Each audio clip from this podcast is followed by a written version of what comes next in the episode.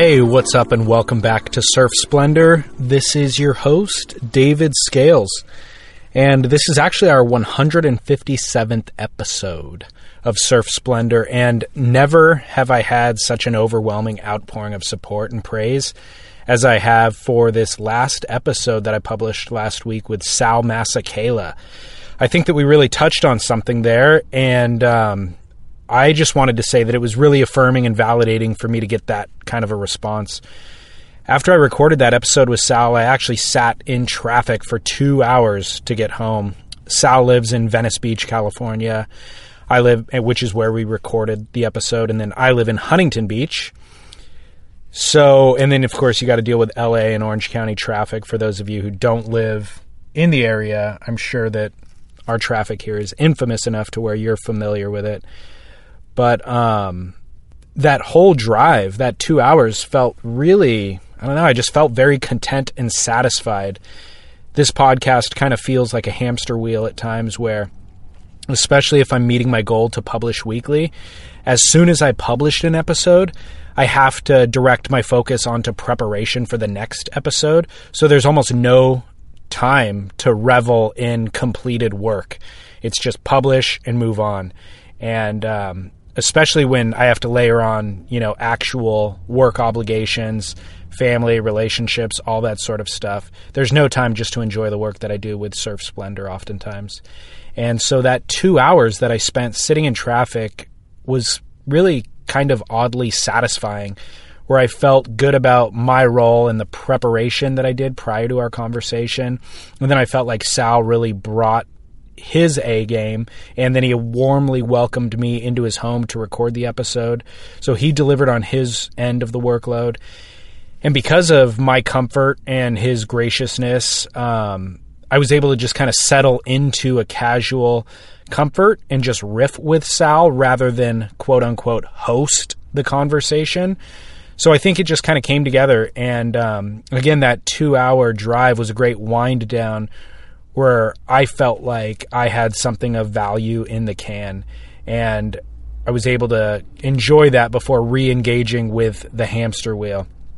So then, of course, all of your positive feedback pouring in after publication just validated those things. So I really do appreciate that. And my week was just punctuated with little Instagram notifications and emails with your feedback.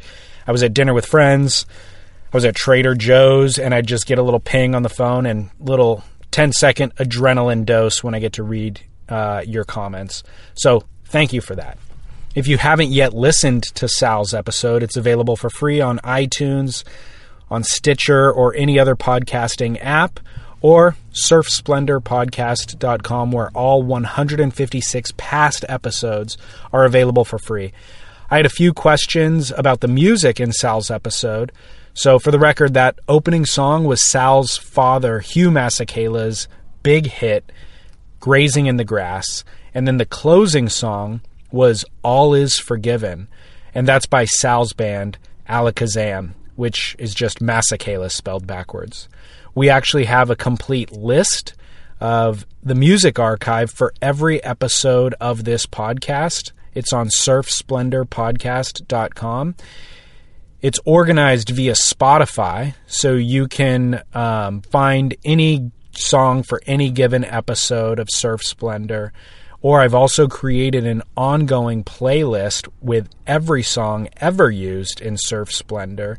In case you ever need background music for a dinner party or whatever, um, you can just find that playlist on Spotify by searching Surf Splendor or come to our website and we have it there.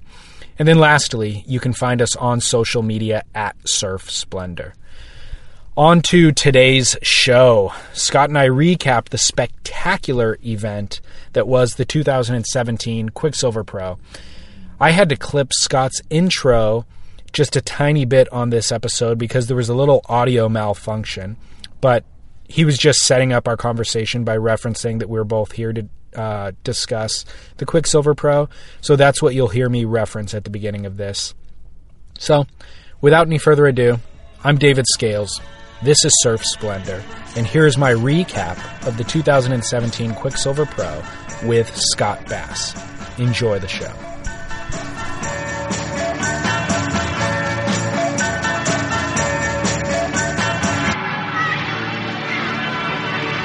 Good morning, Scott. And we're proud to be broadcasting live from the Surfing Heritage and Culture Center in San Clemente. Surfingheritage.org is their website. If anybody wants to check out the uh, giant collection of surfboards, artwork, photo archives, it's all on surfingheritage.org. So, Scott, welcome back. Yeah. Crazy event.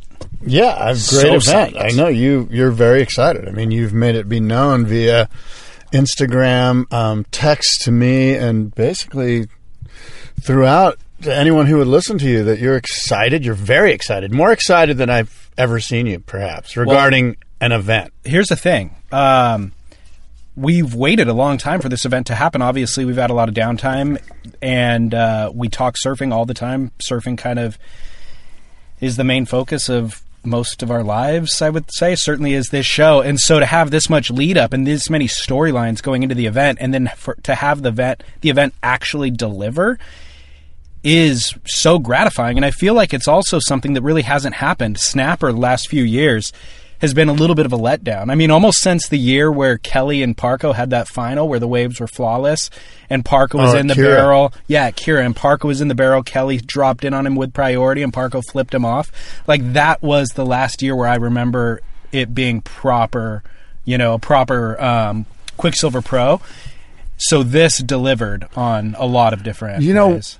if I may suggest to you that one of the underlying reasons why it seems like it was such a great event, and by the way, it was, the WSL deserves a big kudos and the pro surfers and the whole thing uh, was was really great. And one of the reasons I believe um, is that it went back to back to back. There was no delay or break, and there seemed to be a really great rhythm. And every day, it seemed like you could, you know, for those three days, you could count on it.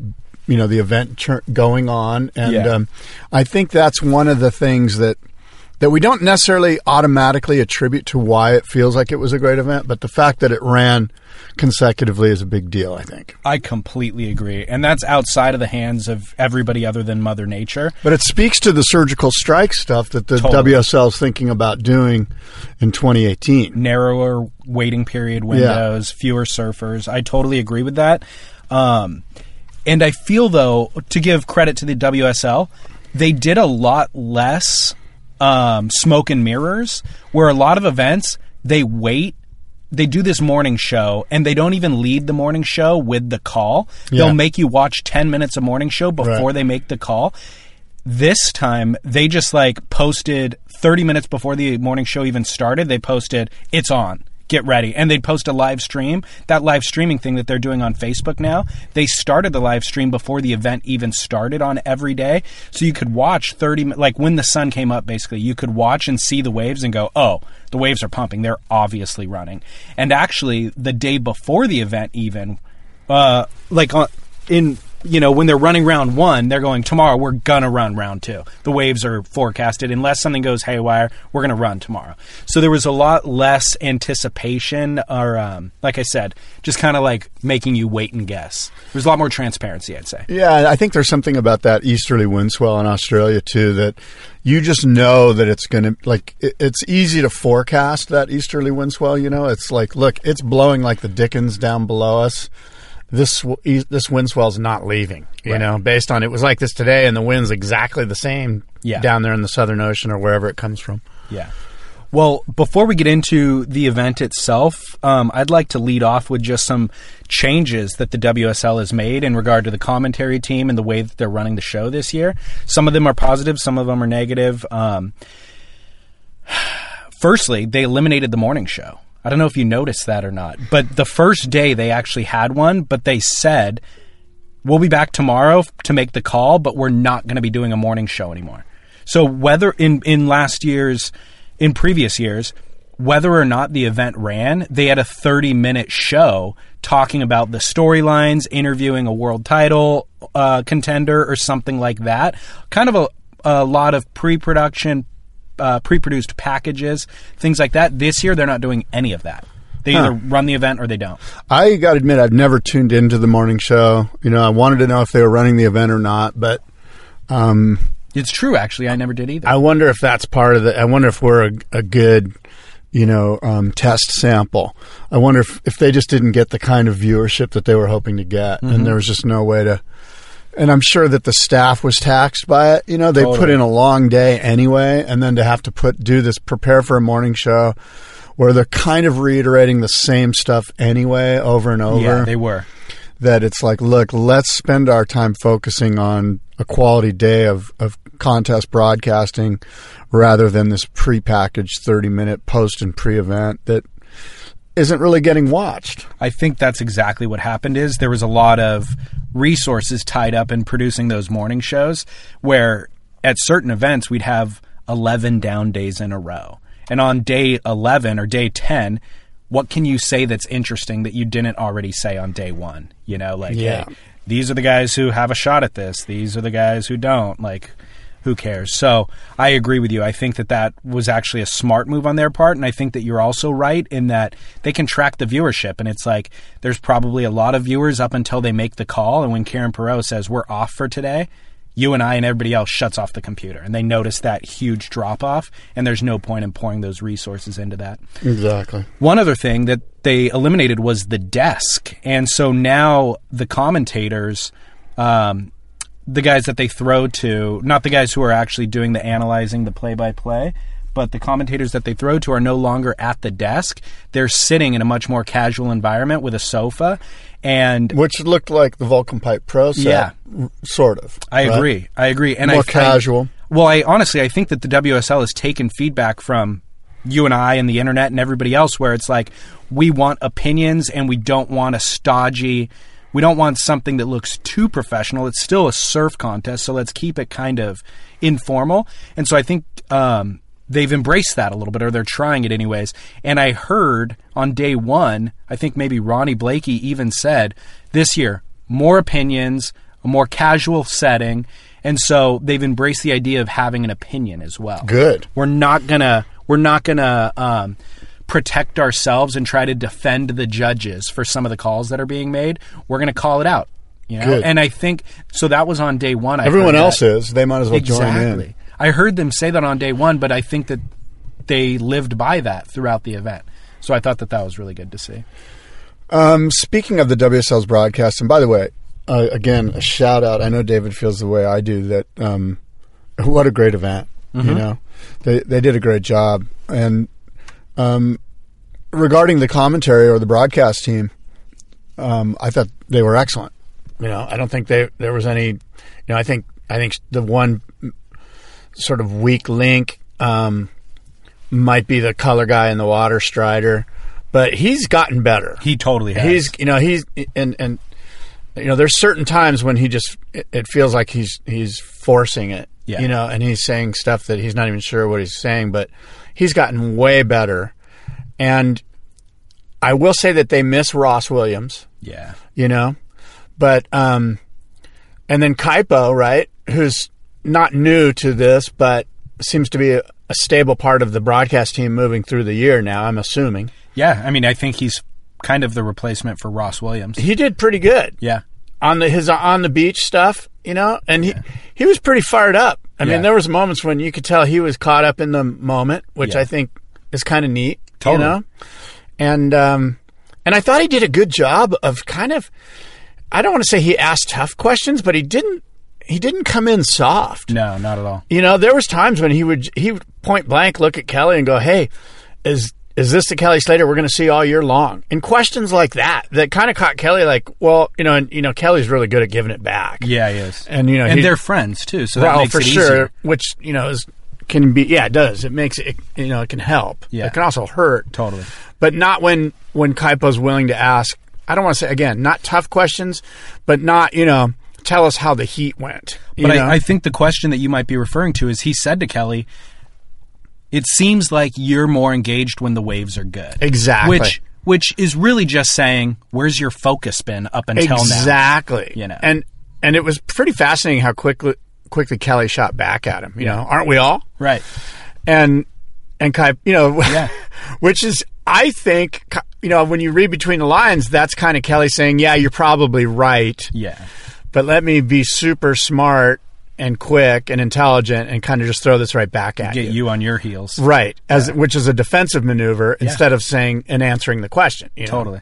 Well, let me correct myself. Kaipo is not the replacement for Ross. No. Uh, Kaipo, Pete Mel is the replacement for Ross. Pete Mel got moved out of the water and off of the post heat interviews and into the booth with Ronnie Blakey now as a partner. And Kaipo is replacing Pete Mel's position. That's Right. the way that that worked. Right. So, and I agree with you though. I've missed. I've always wanted Kaipo to be a part of this main WCT level team because he's he's been a fill-in at certain events and he's been a part of the Triple Crown in the past. And a lot of his benefit in the Triple Crown environment is that he knows a ton about Hawaiian culture, so he can always reference what's happening.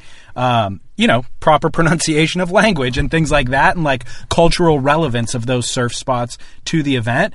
But he's a, he has a lot more to offer than just that, and I think he is very professional. He's definitely core. You know, like he knows what's going on as much as anybody in the world in the surf world. So I'm a huge fan of Kaipo, and I'm glad to see him be able to exercise some of those things outside of Hawaii. Well, I agree, and I look forward to Kaipo being a part of the for, uh, broadcast here moving forward. I think he does a good job, and I think he's only going to get better. I, I sense totally that agree. I sense that he's gotten better. Is why I, say too. that. And um, He just needed a chance to spread his wings. yeah, know? and you feel and you get the sense that he's excited about it, and he understands the opportunity in front of him, and Mm-hmm. and I think that, that that's going to be a good thing for all of us. One other big change that they made is doing a lot of cutaways to Richie Porta. Like in the moment, and this is actually something that we've suggested that they do uh, for a couple of years now. But in the moment when there is a controversial de- decision being made, they have him come in in real time. And Joe Turpel and Martin Potter or whoever will turn to Porta and just be like, all right, we've got the head judge available. Explain why you did or didn't call that as an interference. And I and to be honest, I don't think Richie Porta really does a great job of um, breaking it down, but you know, nevertheless, he Yeah. is there. Yeah. Well, speaking of judges, you know the the WSL has on their website um, these following elements, and I'm going to read them to you. You know them well.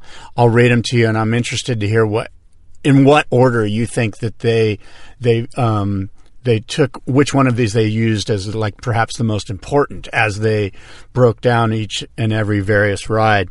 Um, commitment and degree of difficulty is one of them.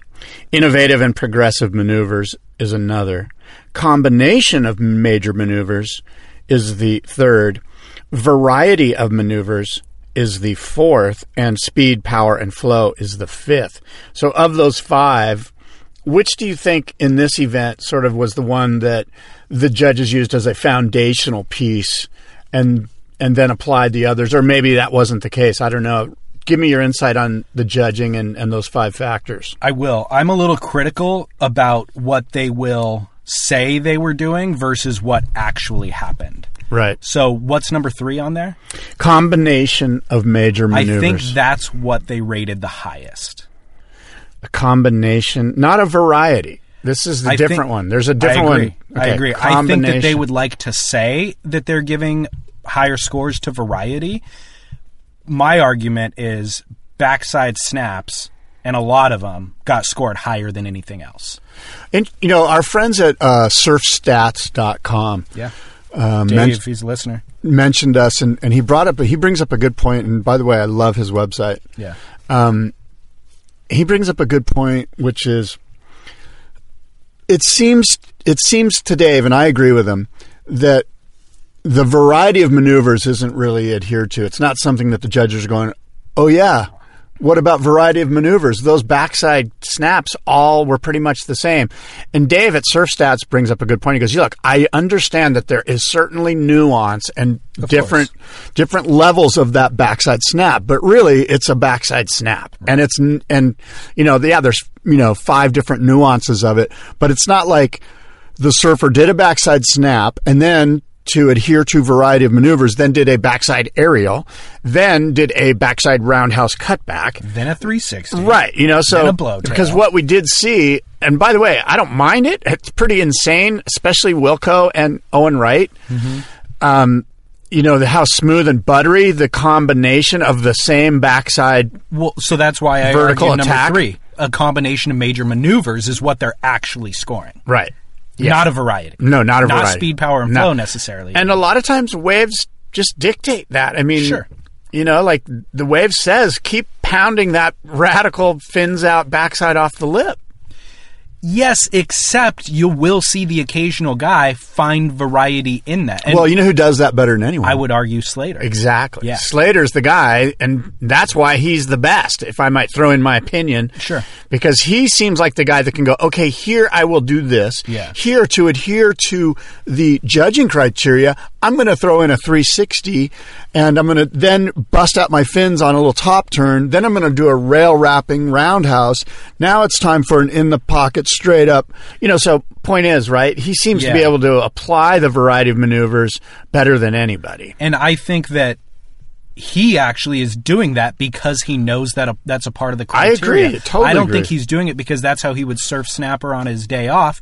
I think he's going, look, this is what the judges want. This is what the backhanders aren't doing. Exactly. And I'm going to go make a point of difference. But is it Unfortunately, it got worked again. It It's got used working. against him. Yeah. So, and we can analyze that heat with Gabriel Medina in a little bit, but Yeah. but I would argue agree with you with the Slater thing, especially in the later rounds when he got on the gamma, the different board. He was doing different things that I actually wasn't seeing anybody else doing. And you want to talk about nuance of difference? It was very subtle, but there was a nuance to what he was doing in the middle of turns or at the end of turns or just in a bottom turn that was like just different and actually better Yeah. and more difficult and more critical and more 10% more push that I was like, oh crap, Slater, like that wave was like a, a five and he turned it into an eight. For example, uh, his roundhouse cutback. He seems to be able to at any point in time, but what he does great is at the very end of the turn when he's going back up into the whitewash, he seems to be able to release his fins there, but keep his speed, re-engage the fins, and make you know go with power, speed, and flow out of that part of the turn. Yeah, into the whitewash and then flow into a bottom turn. Again, speed, power, and flow, flowing through the maneuvers in ways that other guys aren't. which is which is really as you and I have discussed many times that's code for style speed power and flow is their way of saying look style is important to us but we can't use that word it's too subjective we'll call it speed power and flow and I feel like there's a few guys on tour that are heads and tails above the rest. There's almost like a top five that have the speed, power, and flow, and we know who they are, right? Kelly, Julian, Mick Fanning, John um, John. John John. I guess Parko, you're going to throw in Jordy. Um, and then there's others that just do not connect the maneuvers that don't have the great style. That Yeah. there's a a hitch in their giddy up. Adriano, for example, and Well, others. So this is kind of a side note, but for me, Conner Coffin was always one of those guys that had a lot of flow. And this on this event, he was doing these like three check bottom turns, like hop, hop, hop. And then what drove me insane was Martin Potter was congratulating him for it. Martin Potter's viewing it going, I love the way that he's doing multiple checks off the bottom to make sure that he's in the right place for the top turn. And I'm going, Potts, that's the opposite of what he should be doing. That's a page out of Adriano's book, whereas Conner Coffin's from the Tom Curran book. Like he should stick with the current thing. Yeah. And so I thought that was really questionable of Connor, and again, questionable of Potts. Yeah, I would agree with that. Right? We want to see speed flow.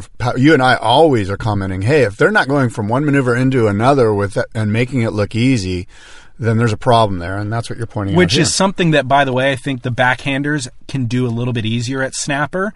They have that, uh, I don't know, one line of flow kind of through bottom and top turns, but they're going to have a little bit more difficulty creating a variety of maneuvers off the top. So interestingly, Dave at Surf Stats, um, he he backs up your feeling regarding which of those five characteristics of the judging criteria did the judges, um, you know, adhere to. And number one, David Surf Stats agrees with you, David Lee Scales. Combination of major major maneuvers was number one.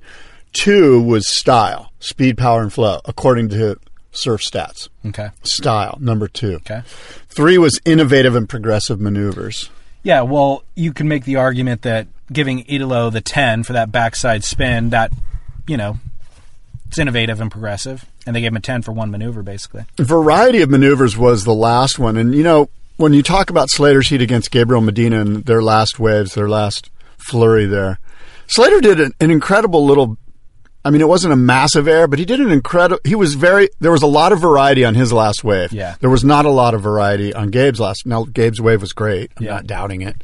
But when we talk about variety of maneuvers, when you see a guy, you know how they had that panned out view where Yeah. you saw both, Both, rides, like a pulled out, and you see Gabe just banging it, banging it, banging it pretty radically backside in the hook, and then out the back you see Slater banging it, banging it, and then doing an air. Mm-hmm. To me, that I was like, that's in, that's got to go in Kelly's favor, Yeah. and it didn't. I agree. Uh, I thought it should have gone in Kelly's favor, favor for a number of different reasons. That's one of them. But also in that shot, you're watching Gabriel just go bang, bang, bang, and it's it's cool. But you look at Slater, and it's like these long lines that are carves and drawn out, and speed, power, and flow, not just like rapid fire succession of turns. I felt like Kelly just surfed a more complete wave period. Like it was a it was a symphony of a bunch of different instruments being played, you know, not just the same note over and over. And yeah, that one note's intense and it's it it there's an element of appeal to it, but there isn't the depth, complexity, and nuance that you're getting at a Slater's ride. So, I thought, yeah, innovation, but also speed, power, and flow. Slater- and variety of maneuvers. Great point. Slater is like jazz, and some of these other guys are like electronic dance music. Totally agree, dude. Now, the greatest part of Dave at Surf Stats, his little rant. I don't know if you read it. Did you read it? No. It's really good. It's surf-stats.com. for Exactly. listeners. Thank you. Yes, surf-stats. His thing is, look, we understand that there's going to be a change in the in the hierarchy of these various judging criterias. What we all want to know, what the fans on the beach, what the fantasy players want to know, what um, the judges should want to know, what the surfers, of course, want to know is what is the weighting of these five things? Tell us beforehand. Yeah. We're all on the same page. They could put up a, a, a graphics card on the broadcast that says, today, because of the conditions, the judges are looking for, you know, X, Y, and Z. And let us all know. So we're all on the same page. So when we watch it, we can be like, oh, well, for sure, we know they're going for a variety of maneuvers. So Kelly, for sure, that that that little series of waves, Kelly's was way more, you know, more, more varietal, and that would be nice. And I think that's an important thing that Dave brings out, and I think that's something that the WSL should listen to. We would like to see uh, transparency in this regard. I totally agree. And I don't think the judges even know. I don't even think they have that scale weighted out. That is a huge problem. Yeah. And I would agree with you because you would think that if they did, and, and if they do, it's probably, does it change, you know, like heat to heat and if the wind comes on? And if it does, let us all know. Let us all know what's going on. Yeah. Well, there was one other major event that happened in that Kelly versus Gabriel Medina heat, um, and that is a potential interference at the beginning of the heat. Ga- uh, Kel- no priority was set at this point. Kelly was deeper and he was behind the rocks, and he took off on a really thick, throaty one, and he was going to backdoor the barrel section. And Gabriel Medina was down the line paddling into it, and then he pulls back because Kelly went, but ultimately created this huge mush ball that closed out the barrel. And Kelly That should have been interference. Kelly got into the barrel. The thing looked insane, but then ran into a big foam ball. And the commentators, I think it was Ronnie Blakey and Pete Mel, called it out right away. They're like, oh my gosh, Gabriel Medina smashed down the section on Slater. Is it or isn't it going to be an interference? Kelly came up and he didn't appeal to the judges. One thing that he could have done is start waving his arms like, what the hell was that? You know? Yeah. He didn't. He just got back on his board, paddled back out, and the way and the heat continued. Ultimately, there was no interference called. Came down to the final exchange. Gabriel got the nod in the heat. Went on to that was a quarterfinals. So Gabriel went on to lose in the semifinals, and Kelly was out of the event after that heat. Um, a lot of controversy online about whether or whether that wasn't an interference. You're saying that it should have been. Yeah, I, I if, look, if you close out a section on a guy, it's interference. It's The argument. simple. The argument was Kelly probably wasn't going to make that wave. I do, that's not a good argument. I agree. That's not even an argument. Yeah. You can't even argue that. Yeah. You have to give him the chance to let him decide whether he can do that or not. The other major, um, not a major actually, it's kind of a minor point of discussion was there was no priority set at this point in the heat. So if Kelly had priority, then he has really unquestionable right of way to this wave. Whereas right now they're still battling it out. There's a little more room for discussion like that. Interestingly, Stab Magazine did an interview with Kelly about this. Would you like to hear Kelly's thoughts on it? Yes. Did you read it yet? No. Okay, cool. So Kelly Kelly said, at the time I thought it was strange that a whitewater caved in. I didn't realize it was from him. It looked like a clean wave when I stood up and it had a nice line into the barrel and I just ran straight into a foam ball. I thought that it was strange because it looked like it was going to stay open and when I watched it on the video it was pretty clear that he caved it in. So, let's comment on that. Well, first uh, of all, just because there's no priority set doesn't mean there can't be interference. Agreed.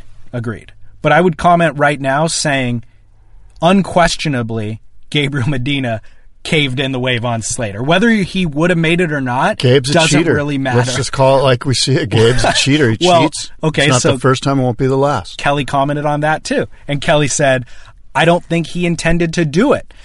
I think he didn't realize how much he paddled into the wave, most likely, but he definitely blocked my Well, I don't. I I was cor- sort of kidding regarding intent. I would agree that there probably wasn't malice. There wasn't specific intent to cause this to be an issue, but it doesn't mean that it's not interference. Agreed. I, I don't think the intent matters in this sense. It scenario. doesn't. Right. Intent does not matter. Kelly goes on to say, generally, it should be an interference. With the priority, if I had had priority when it happened, 100% it would have been interference. But personally, I don't see why it's any different if I didn't have priority by saying that they, uh, that's basically them acknowledging that it interfered on my wave. Um, the judges said that the camera angles, from the camera angles, they couldn't determine 100% whether the foam ball stopped me from making it. So they had to Everybody- err on the side of caution. That's bullshit. I. Everybody. I mean, as soon as it happened, I was getting texts from multiple sources, Yeah. different players in different clubhouses. You know, all my fantasy buddies, Yeah. calling bullshit on that. Yep. And when it's that instantaneous, everybody that surfs knows. Yeah. Like it, it, you know what I mean? It's I just, agree. it's just so obvious. There's a part of you though that also feels like "Ugh, I don't want this to happen in the very first exchange because I want to see them surf it out. Not me. But it doesn't really matter. It doesn't matter. Like that. Gabe's so good. I'm like, I'll take this interference I'll right take, now, I'll take baby. the freebie. But Yeah. also, Kelly's so good we've seen him make unmakeable barrels time and time and time again. Yeah. And that was one that it was like I would have I would have give like I think he could have made a ten out of that wave. You know? So that was a major faux pas on the side of the judges, I would say. Yeah, so I would agree with that. You know, um, look, Gabe interfered. It's uh, more than unfortunate. Well, how do you feel about Slater then? Like his, we've questioned, or I guess maybe I've questioned his focus and his interest in the tour and returning for a t- attempting for a 12th world title. And he says that he's going to, but he's been saying it for years and then not really giving us 100%. How do you feel about his focus coming into this event and his the way that he served? I like it because I'll t- my feeling is is that it's not overboard one way or the other. Okay. Look, he got a quarterfinal finish. That's a keeper in your in your twelve events or eleven events or whatever True. it is, right? Um, he's got to feel good about it. He surfed well. He surfed. I, I think he surfed focused. Uh, his maybe his first round heat was a little weird. Sometimes his boards looked a little off. I don't know if you noticed that as well, but It certainly, like you said, in the early heat. his round one heat, his board looked a little bit off. Like there was a little hiccup um, during parts of his turn where I don't know. There was just a just a slight lack of flow. I really, really watch what his boards are doing. Like I'm really keeping an eye on it. Um, and he switched boards and things just went incredible. You know, they went way better for him. And his board looked like it was flowing and that there was speed and that there was um, a lot of connectivity between the turns. So, and as far as his mental state, I think he's right there. You know, he was there throughout the event. Um, he just seemed even keeled. He didn't seem too high or too low. I totally agree. Which I agree with you also is a good thing to see. Like he's not coming in over amped, but he's also not coming in um, half half, you know, interested like we actually have seen in the past. I feel like he's in a very balanced place and that's it's something that I think is where he performs his best at. Now, I speculated that this was going to be his final year on tour. And I say speculation because he didn't come out and ever say that prior to this event, but there was rumored that he had spoken to friends and basically said this would be his final effort. He actually commented about it on day one, where they actually did do a morning show. Ronnie and um, Pete kind of asked him about it, and he basically said that he's going, he's committed to pulling it, putting in a full effort this year. And if at the end of the year he feel like something is clicked, where he like really feels motivated to compete, he'll continue to compete in the following year. But his intent currently is to put it all on the line this year, one final crack, win a world title, and go out on top. He said also, from a health standpoint, that his back feels the best that it's felt in years, and that up until now, he's actually avoided surfing at times because he has so much back pain. So he started a new physical training regimen three months ago, and he's feeling better than he's ever felt, which actually makes him feel competent and confident enough to go and give it a full crack.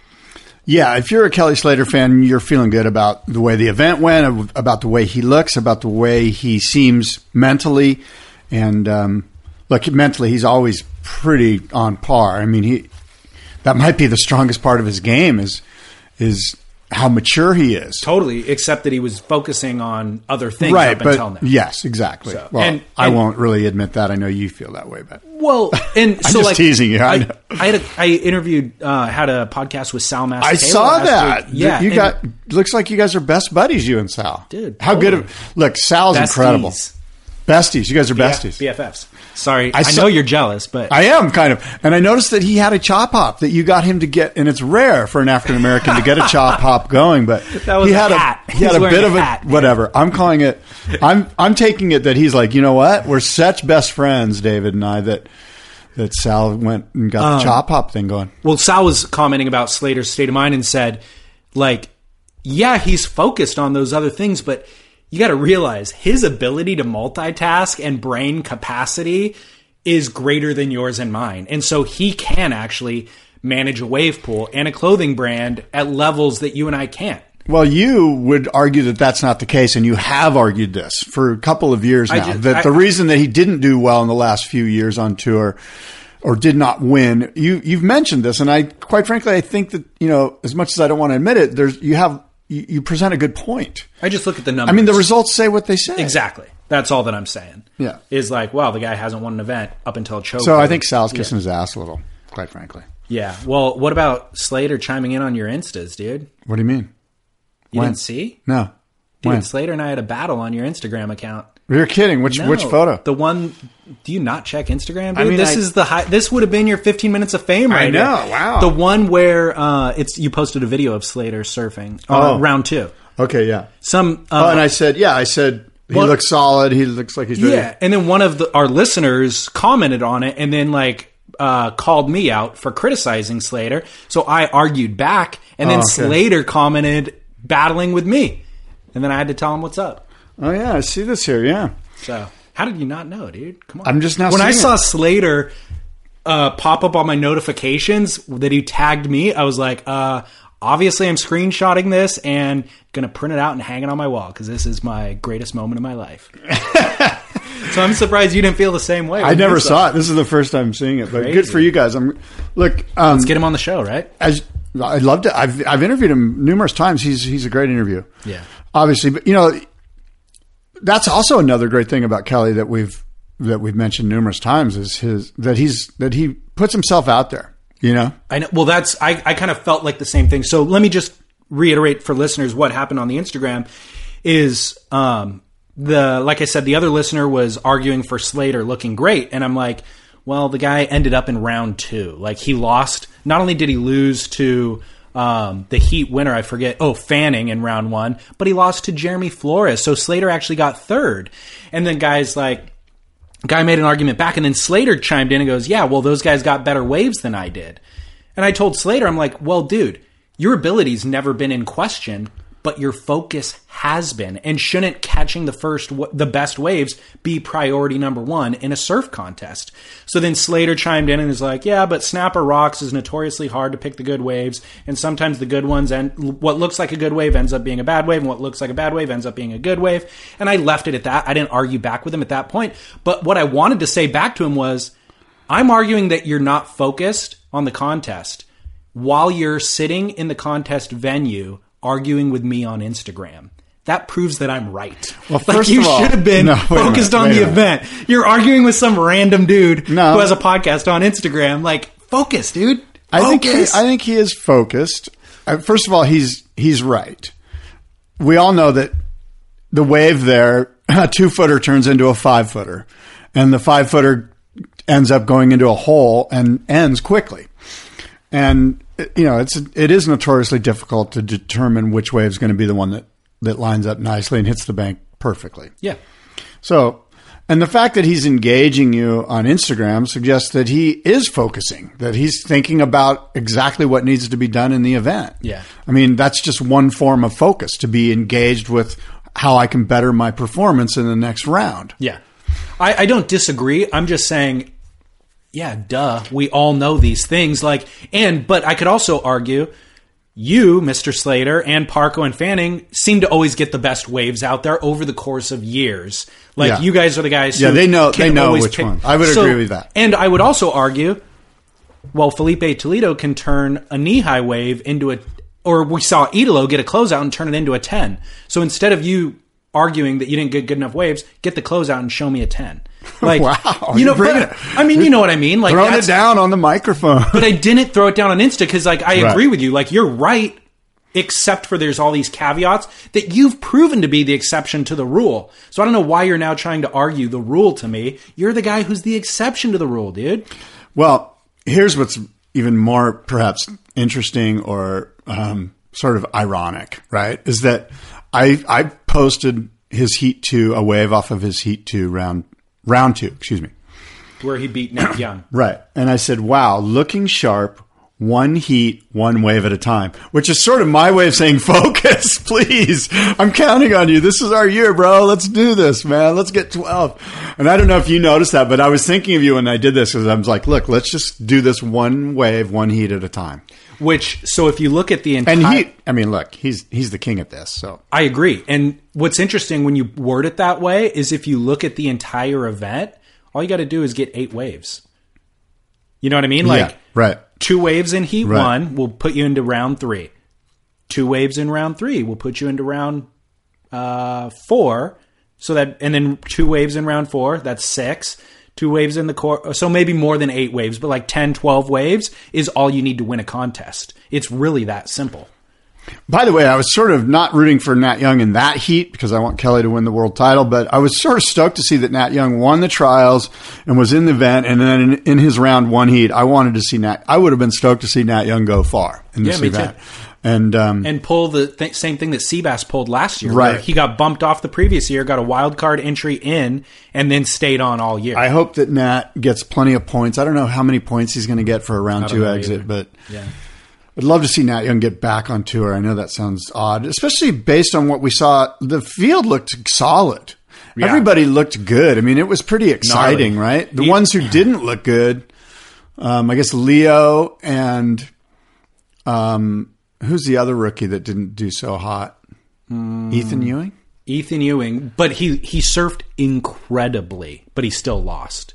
And so let's talk about the rookies real quick, actually, because um, pretty exciting lineup. I was dude. surprised to see Frederico and Zeke, who I said both of those guys. I don't see them doing well at Snapper Rocks. They didn't do well, but they got through. Zeke got a ten. Yeah, I mean, I was blown away. You Yeah. know, like I just again, we, talked about big power hack surfers like in the Pancho Sullivan vein, and that's Yeah. sort of how I see those guys. But um, they they did their stuff. Well, you know? the rookie we need to talk about is Connor O'Leary. right? I mean, Connor Who? O'Leary, the guy who made what was it, the quarters or the semis? I know. If you're still saying who, I know. No, fault. I was I was uh, but he he I mean it's foot he, in mouth. he surfed undeniably good, you know? Like Yeah. but again, I said in our last show, he reminds me of Ace Buchan, and he certainly lived up to that. Where it's It's very, very impressive and very technically sound and tactical. It's just not that exciting. I can't remember a wave that he surfed in the event. Right. So that's my question mark with Connor O'Leary. And that leads into this other theme that I think we saw emerge in this event, which is is backside surfing at snapper being overscored? I don't think it is. I when you look at what Owen and Wilko did, and I- Italo and Gabe, quite frankly, those guys, they're pr- it's pretty fun to. I mean, it's pretty. I don't think they're being overscored. I think Snapper. You, you can score more points going backside. Yeah. I just do. I think you can just go bang, bang, bang, bang, bang, bang, bang. Same maneuver over and over, but the combination of major maneuvers, because they all are major. Mm-hmm. I mean, one big vertical hack into another one, but this time your fins are out, then back into another, then maybe a little float, then we're back up into it. You can just bang out more vertical critical maneuvers backside at Snapper Rocks. And Wilko proved it last year. They both proved it this year, Owen Wright and Wilko, and it's not boring. No. I mean it was It's it was fire. fascinating. I, I don't disagree. And when I'm watching the event, I actually side with the judges and the backsiders that it is very impressive. I guess once I remove myself a little bit and look at the 30,000 foot level down on it, I then come up with questions like degree of difficulty is a part of the judging criteria. Backside snaps aren't that difficult. When you're hiring for a small business, you want to find quality professionals that are right for the role, and there's no faster or effective way than through LinkedIn jobs. Your time and capital are precious, and there is a powerful resource that can help you focus on what you're good at and integrate people into your team seamlessly to help grow your business. LinkedIn Jobs has created the tools to find the right professionals for your team efficiently and for free. LinkedIn isn't just another job board. Everyone is already on LinkedIn with their resumes and references, and now LinkedIn has designed a hiring platform to connect you with candidates specifically qualified for the job that you post about. More than a billion professionals meticulously organized to connect people by skill set to help us all advance our position. 2.5 million businesses already use LinkedIn for hiring, and 86% of small businesses get a qualified candidate within 24 hours. It's that fast, easy to use, and effective. LinkedIn Jobs can help you write job descriptions, filter the right person to you, and give you the tools to help you interview them like a pro. LinkedInjobs.com slash surf is where you go to post your job for free. Yes, totally free. That's linkedinjobs.com slash surf to post your job for free. Terms and conditions apply. Well, I agree. And at some point, we do need to go, okay, it's time for one of these guys to bust out an aerial. And Gabe will do that, and Italo will do that. Wilko and Owen Wright, are they going to, on the outside section at Snapper Rocks, go into an aerial maneuver? Probably not. We've seen so years ago we saw Wilko actually do a rodeo on that section. The waves were marginal, but we will also see Wilko do fin throws and slides. but see, uh, my thing Different than an air. the the deal with with um, commitment and degree of difficulty, a lot of that has to do with the context. If you're in the finals, or even say even the semifinals, which might even have more context, and you you you have to get out of this heat to make the final. And you're doing, you're going for aerials on the outside and you're making them, you should get heavily rewarded because mm-hmm. you're throwing the, the the rest of that wave, you're you're basically putting it all on the line on the outside section. Yeah. And that's the kind of thing that we need to see rewarded. We need like surfers will try that when they realize they're going to get rewarded. If you're on your second section, you're going to do an incredible aerial and you make it, the rest of what you do down the line almost doesn't matter. Yeah. Because you you put it out there. And that's the kind of thing where we need to see the judges explain it to us up front. Hey you guys, you bust an aerial on the first or second section at Snapper Rocks mm-hmm. and you make it, you're already in the eight point range. Mm-hmm. All you have to do is trim the rest of the way through to Marley. Mm-hmm. Because as I said, that's degree of difficulty. That's commitment to degree of difficulty. I totally agree with the sentiment. I just don't know if that sec- if that's what that section calls for at Snapper. I'm just, Oftentimes. I'm just saying if you're willing to throw it all out on the line at the beginning of the wave, wherever it is, Right. You've you're committing to Yeah. a lot. Yeah. Or you're just going to okay, let's just. You just said a backside hack isn't that difficult, and it, I would agree. Those guys Yeah. make it look pretty easy. So okay, let's just do a bunch of those, and then do the aerial at the end. Well, now you're not committing to. You know, you're not Yeah. pushing the limits of professional surfing. And you're it- going NSSA three to the beach on us. And again, when we look at the nuance of difficulty, like there is a, a huge nuance of difference between Owen Wright's backside snap. That one actually is very difficult if it's in the pocket and whatever. But again, it's still a backside snap. It's it's not the most difficult maneuver in And sur- it's the seventh, seventh of them he's done on one wave. Yeah, yeah. So that is my only like caveat with this event. Watching the Goofy Footers take over the event essentially in recent years. Gabriel. Well, I think I think snapper's a goofy foot wave. Just Apparently much like is, but we pipeline. never knew that. When you go left at pipeline, it's a backsider's wave. Yeah. and um, there's certain waves. The funny thing is, backdoor pipe I think is not a backside wave. I think it's a regular foot's wave. True. but a lot of tubes are backsiders waves because the positioning you can, your body can tweak into. Snapper is a backside wave. I think it's proven out. I've I've You get more maneuvers per moment. I personally, I know you don't agree with this. I personally prefer going left if the waves are hollow. I'm more comfortable on my backhand than I am on my forehand for some reason. Well, the chop Yeah. hop looks better. Yeah, that's true. It's my better side. So anyway. angle. well, so one of the things I think the judges and Dave at surf-stats.com br- brought this out, and we, we talked about it earlier. But I I would like to hear from the listeners what they think about the idea of transparency from the judges beforehand, so we know what we're looking at. I'd also love for them to say, "Hey, if you really want to immediately get into the excellent range, then show us." Commitment to degree of difficulty in the first two sections of the wave on the outside, just like it lowers. Right. If you know, we don't want to see finishing the wave with with an aerial unless you did one outside. Like you're not going to get scored as high. I agree. Let's talk about another uh, theme. Wilko shutting you and I up. I know. I, mean- I'm actually so, so did Owen, but Well, Wilko, Owen's a bigger story. Wilko Let's really did. Wilko No, first. we need to. Okay, let's like we are eating crow right now. Matt Wilkinson, right? Like, I mean, from the start, one year ago, from the time he won this event last year, we were just heaping mounds of crap on him. Just like there's no way he's, going to do so it again. Lucky. Can you I believe that? Believe how lucky Wilko. How much did he drink last night? Yeah, this Like- was just a flash in the pan. What kind of And he- wetsuit is he going to wear? And then he wins bells, and we're like, eh, two flashes Yeah. in the pan. It's not gonna got happen lucky again. twice. Yeah. And, then, and, then- here we are a year later, and he's smoking guys with a lot of confidence, with a lot of gusto, with a lot of all the excitement. He's It- always fun to watch. but he's he got a great but we, style. But we thought that that would only last so long, and like he's gonna now make it's gonna become formulaic. Um, after the course of a year, it hasn't become formulaic. It's still very exciting. Well, the same. The, what needs to be seen, which Owen has already showed us, is Wilko at eight to ten foot Cloudbreak, and I know he can. He charges. He's shown us that he's done well in heats, but we're talking about a, a win. We need a heat. We need a um, an event win from Wilko in you know solid surf, like Yeah. legitimate. You know, So big Cloudbreak, big chopu, Agreed. Big That, that's the difference between a world title and a couple of hi- Yeah. wins throughout the Yeah. year. You need to do well in those big barreling lefts.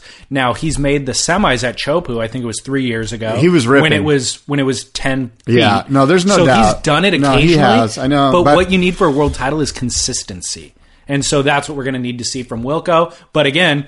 I'm not questioning it anymore. Well, I in think I need to shut up. I'll just back up a little. I'll just backpedal a little bit. I think we know that Wilko can surf 10 foot Cloudbreak and surf it well.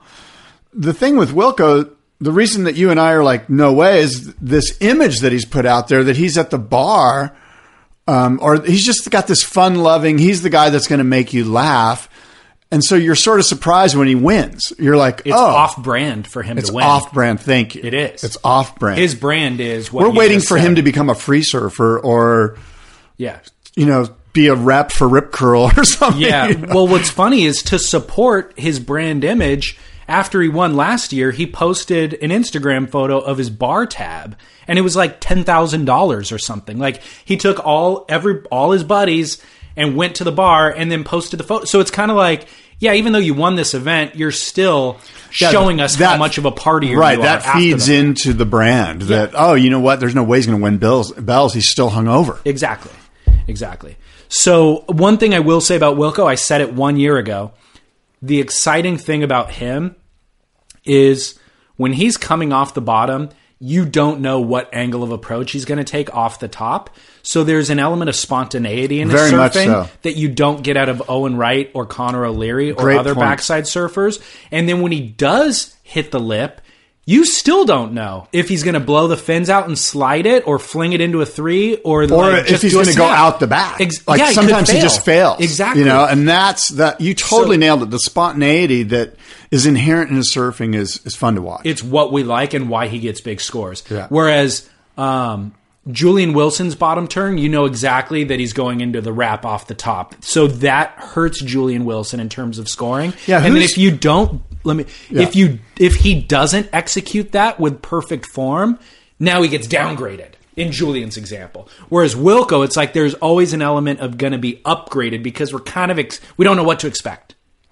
There's he might be the poster boy for spontaneity, which we love, and so it'd be neat to look at the tour and go, okay, who falls into the category of spontaneity? And I would suggest you that Kelly does for sure. Wilko, we're now Italo, Italo does right, and then who falls into the other side? of predictability. Kolohe, Ace Julian, Ace Buchan, Adriano, Yeah, right? Maybe exactly. Bede. For Probably Bede. a lot more of them. Yeah. and and I think the spontaneity side of the equation needs to be. Uh, the judges need to reward that, and I think they do in many cases. They do uh, unknowingly, I think. It's just more exciting. Yeah. And there's this, this Gabe is in the spontaneity side. well, yeah, I would agree. Yeah. Uh, so this fits into the conversation we had, a philosophical conversation at the beginning of our last episode, which was setting expectations for your day and, and your surf session. When you have low expectations, you always have fun surfing because it's always better than you expected. Right. When you have high expectations and a quiver of 20 boards, then you're always disappointed. You- You, don't know which board to ride. You figure you always rode the wrong one. So this fits into that where it's like, we don't know what to expect from Wilko, therefore he always delivers. You know, um, speaking of spontaneity and expecting a lot, you know, what about the? We went into the season going, look, Jordy, Julian, Kolohe, um, who are the other two that have to win a world title? Or that, Jordy, Julian, Kolohe were the main. yeah, those are the ones like the best surfers to not own a world title. It used to be Taj, now it's Kolohe, Jordy, and Julian. Julian. Yes, thank you. There was two others that I had on there, but no, those are the three, right? Those are the three. they didn't really have great events. I know. It's really And so, what does the world title, David, look to you now that those like? I know. It's a I'll- good let me question. say this: if Gabe won the event, I'd be like, "Uh oh, he's cementing a foundation and he's moving through, and it's going to be hard to stop him."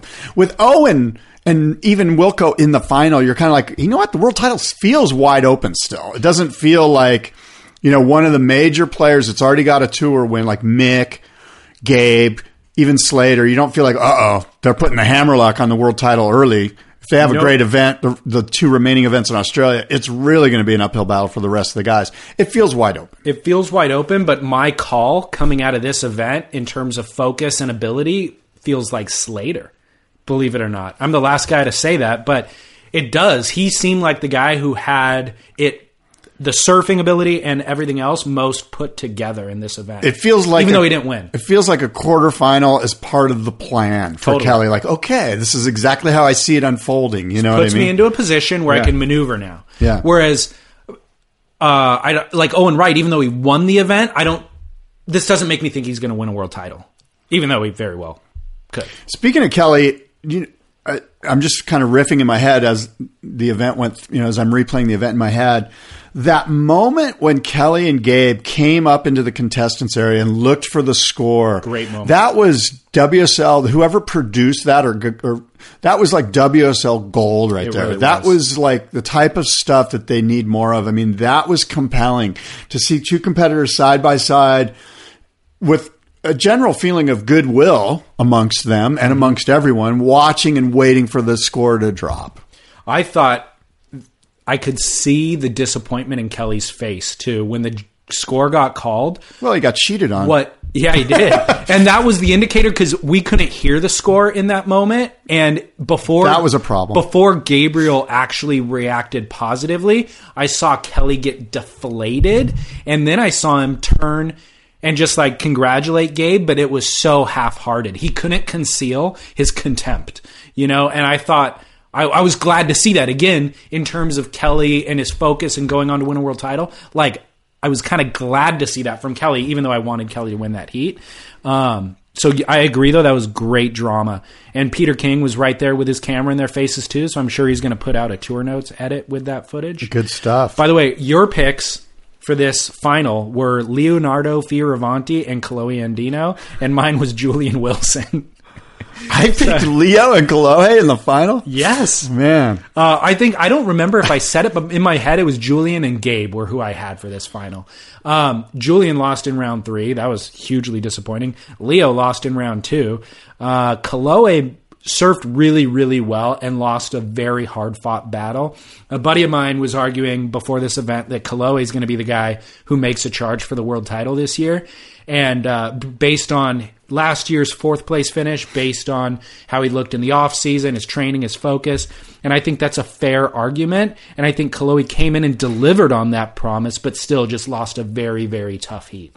So he's someone to watch. the world title's wide open. Um, it's going to be interesting. It's now. Didn't they used to go to Bells before they went to Margaret River?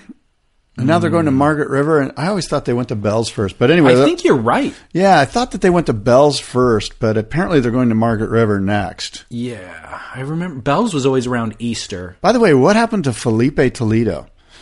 Right, if you had Filipe Toledo We and forgot- Mick Fanning on your team, which, Which I did. I had Mick. A Yes. lot of people did. Ninety something percent of the fantasy players had Mick Fanning on their team. Yeah.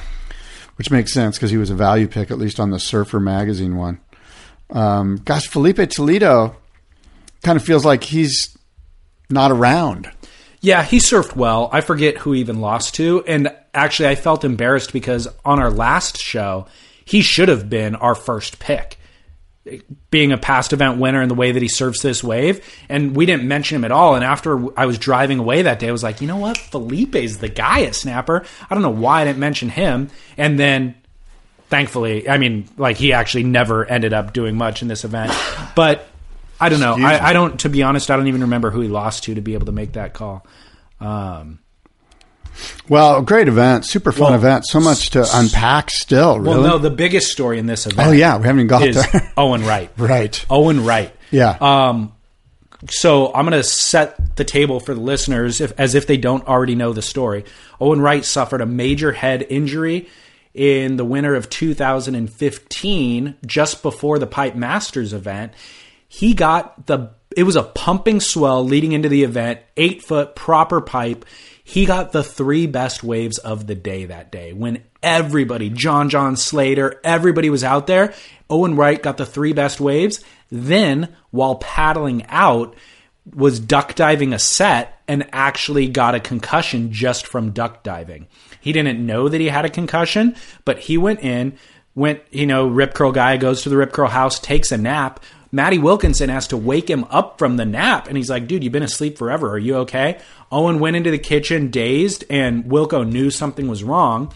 So they took him to the hospital. Turns out serious head trauma, concussion. Has he signs up for taking the first he withdraws from the Pipe Masters, then takes the first 6 months off of the 2016 season, at which point he takes the rest of the year off. So major head trauma um, which again, even scientists, doctors don't know really how these things play out, and they don't know how the effects of it.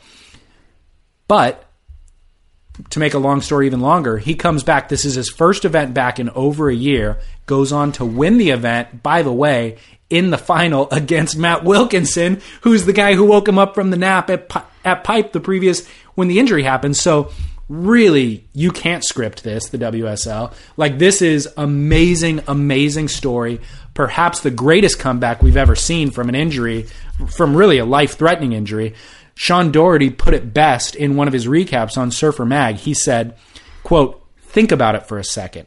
A year ago, There were no guarantees he'd ever surf again, let, it, let alone regain life as he knew it. And yet, here he is, in the quarters.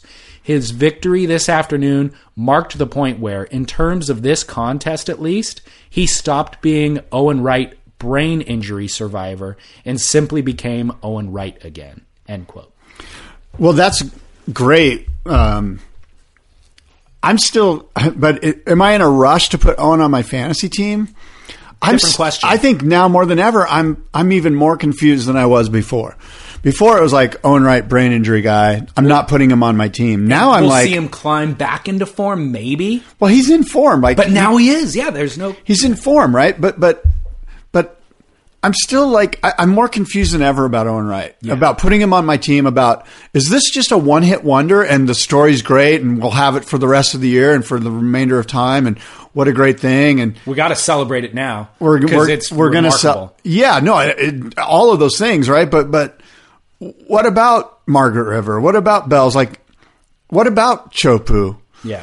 Like. Is it just me? Do you, do you, do you get the same sense that I, I'm like, gosh, I, I feel. do I way. need to see another result? Do I need to see more from him before I'm like, yeah, you know what? He, he is. This wasn't a flash in the pan. This wasn't like the hand of God going. I'm going to celebrate Owen and all his goodness in front of the millions at Snapper Rock. This is wonderful, baby. New, you know, Yeah. all of these things. Like, it, why aren't I in a rush to put him on my team? Because Well, prior not? to his injury, he was like, you know, a foundation of my team. Of course. Uh, I would encourage you to learn from your mistakes last year with Matt Wilkinson. Okay. Where it was like you saw Matt lo- win one, you're like, eh, screw that guy. He's not going to do it again. No, I don't Could have be that, the same no, thing. I, I look. I guess is Owen Wright really back? it's a great question.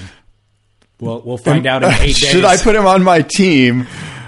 It depends on the I'm, price. I'm concerned. Depends on the price. I, I actually felt the same concern as you, and I might be completely wrong in thinking and saying this, but in some of his post eat interviews, I wasn't sure. Like, is he, fully there? he looked a little off. he looks a little off. Like he looks emaciated. First of all, like he's skinny, super skinny. He's always been fit, and he looks like he's uh he's got a six pack, so he's fit. But he's like he's lost muscle mass, you know. So I'm wondering, is he one?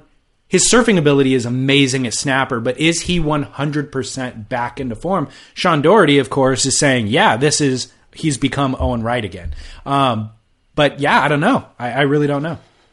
he was ripping, and he looked great. I think it's the greatest story. Like, Oh, it's awesome. dude! It was It's a awesome. tearjerker. It It, was. was. like, and for him to be there with Wilko was just like, oh my gosh! Like these guys are buddies from childhood, and Wilko helped him survive. Like if Wilko let him sleep through that nap in oh, pipeline a year and a half ago, who knows what we'd have today or what we wouldn't have? You know, like it's it's an unbelievable story. Here's another storyline out of that. Glenn Hall Oh my god! is coaching both those guys. I, did you see the thing Kelly Slater put on his Instagram? The story? yeah, the story Yeah. where he's got like Glenn Hall. I don't know where is he like getting on an elevator or No, something. they were in the back in the contest. Center. Oh, that's right. They were in the, the locker room. Yeah. And he's like, "Have you made more money this week than you did your entire year on tour?" Glenn your- said all yes. Of your, all of your years on tour combined, he made I- more money in one week. I think you know. He said he goes, "Have you gotten a pay increase now that you're off tour?" Oh, yeah, that's what it was, yeah. and I think that par- that Glenn Hall said yes. Glenn's like, "Well, I lost money when I was on tour because he didn't have a major sponsor, so he's paying out of pocket to go to these events." And um, Glenn Hall's like that little mouse in the Walt Disney cartoons that's super smart that makes off with everyone's dough. yeah. You know, I mean, it's undeniable at this point. If you ever had any question marks about Glenn Hall, what he was contributing as a coach, they're all erased. He coached Tyler Wright to a world title. He coached Wilko into title contention and two contest wins last year. Now, not only has he got Wilko back into the final, he's coaching Owen Wright, and Owen Wright wins the event coming off of the injury. Glenn Hall is the greatest coach we've ever seen in surfing. Well, there was some great insight. I think Barton Lynch or Peter Meller, one of the guys, um, brought it up during the heat, the final, right between Wilko and Owen Wright, basically saying, "What do you tell Wilko if you're if you're Micro Hall, if you're Glenn Hall, and you're his coach, or both of these guys coaches? They're Yeah. both in the finals. What do you tell Wilko?" And Micro Hall basically said something along the lines of, "Hey, look, in six months at J Bay or wherever we are on tour in six months, you don't want to be looking back at this heat and going, gosh, if I would have tried a little harder, if I wouldn't have just laid down for my friend, I might be still in contention or those extra points would have mattered. So pretty good insight there Great on the way insight. he coaches. because uh, by the way nat young is exactly having that conversation with himself because it came down to one heat last year if if nat young would have not only won that one heat if he would have gotten one wave that would have given him the score to make that one heat he would still be on tour this year It's So- like uh, football, you know, a game of inches. Well, the WSL, every heat matters. You know, that's Totally. that could be one of the marketing. Uh, Every wave. lines. I mean, that's really it comes down to each individual wave. So, and Slater's talked about that too, where he's Every had world, world titles come down to it. so, I mean, it's really that's why we love it, and that's why it's exciting. So, I think that's great insight from Glenn Hall. Um, Glenn Hall also said all the work is done before they even show up at the event. So he's like, we've done everything we need to do just to get to the event. Now you just let muscle memory take over, basically. And I'm just here to crack a beer and watch, yeah, but I'm. Sh- I think that there's a lot of mental stuff that needs to go down. Can I use this? Yeah. Cool. Yeah, no, I agree with you for sure. And and you know, it also brings up the the case of look when you're when your surfer wins, you, you as a coach is you know you're you're everything. You're you're part of the reason why. How much blame do you take as a coach if your surfer doesn't win? I'm not sure. Well, it's an interesting question, right? Like when do you you and it- I go, "Hey, it's Micro Hall's fault"? Yeah. because we're all you know. It's a question to ask Ross Williams. Well, uh, that's why I brought it up. It's funny that you mentioned that. Was Ross's success as a coach in his debut? Yeah. Well, John John had his best performance ever at Snapper, so you could argue, yeah. How do you It's feel a- about Ross as a John John coach? who knows? Like, I don't know how to, like, I don't even know what it means. Like, what, what, how do you coach John John? He's the world champion. First of all, you, better repeat or you look like a loser, right? Like, it's kind of a tough, true. it's a tough position to be in. You can only go down from there. You can here. only go down. Yeah. Yeah, it's interesting. Um, and the other th- question I have, and the argument could be made well, the coach handles a lot of, he facilitates a lot of the extraneous uh, variables in terms of car rental, hotels, I don't getting think the so. guy into That's a right a state. manager. I think a coach needs to be focused only on getting you through each and every heat. Well, so what I was going to say is that John John has this huge entourage that he travels with that manages all of the details for him. So yeah, what is Ross's role at this point? And any coach, I think if, if you get hired and the person goes, "Hey, I need you to rent my car," you're you've you're like, "No, You're totally right. Yeah, I'm I'm way off with that. So I, I'm interested though. I think that the other the Sorry, could you say that again? you'll only hear it once, but you got it on tape, so you can replay it when you go to. You're totally right. I was wrong. That's what you said. You said, Scott, you're totally right. I was wrong. I so I had an epiphany when I was talking to Sal, and it was like the common denominator among coaches is that they're all level headed. When you look at like Mike Parsons, Gallagher, uh, Chris Gallagher, Ross Williams, these guys, they're all very mild mannered. They don't have huge emotional swings. They're mellow. But my argument would, and so then you put him with Wilko, who's this hothead who has big spikes. Not a hothead, but he has big spikes in terms of uh, performance. He mellows them out, you know. Glenn Hall mellows Wilko out, and that's where you find the the kind of the common denominator. John John's already a mellow dude. John John's never had big spikes. No. And so I'm wondering, yeah, Ross is super mellow, even keeled, but what does he apply to the John John equation? Well, look. I think we've all heard Ross's insights. I mean, he's he was a great um, broadcaster for that reason, right? He was a great color commentator. I think he just brings that same sort of insight to John John. You know, like you you heard him in the past in the booth say, "Hey, if I was John John coach, this coach, this is what I would tell him." Yeah. and I think those are the things that he's telling John John. He's and so- I think they're they're smart. You know, they're, they're smart insights that he brings. He's certainly a smart guy. He's got a Yeah. lot of insight. and lots of years on tour and knows all the spots inside and out and and it's those little things you know it's not i think as a coach especially for john john it's not like you're going okay let me you know break you down and rebuild you. You know i think it's more like hey let's have a little talk before you heat. What are you seeing? Yeah. and then john john says this and then he goes you know what? I'm seeing that too. I'm also seeing this over here. Keep in mind this little section or this or there's this many waves in this you know it's just those simple little things. Keep it simple. Yeah. that that Ross will bring and that I think probably Micro Hall brings too, which is just all that's needed for that little extra bit. Yeah. I'm imagining a fantasy scenario where Slater hires Glenn Hall as a coach. I don't think that'll happen. Can you imagine such a thing? All, I could see Kelly doing it just to like spite the other guys. Like, hey, look, I'm just going to hire you just to throw like a mental screwball at these other guys. How gnarly would that be? That would be incredible. It'd be seriously the most interesting thing. what he should do is he should show up for the next event with Glenn Hall as my co- a T-shirt or something. Micro a hat. Surf Academy T-shirt, yeah, Micro Surf Academy T-shirt on. just, to like screw with Wilko. absolutely to screw with all those guys. It'd be the That would be so good. That would be the best. I've got an email here from my friend Earl Holt, who's been a listener to Down the Line Surf podcast for a long, long time.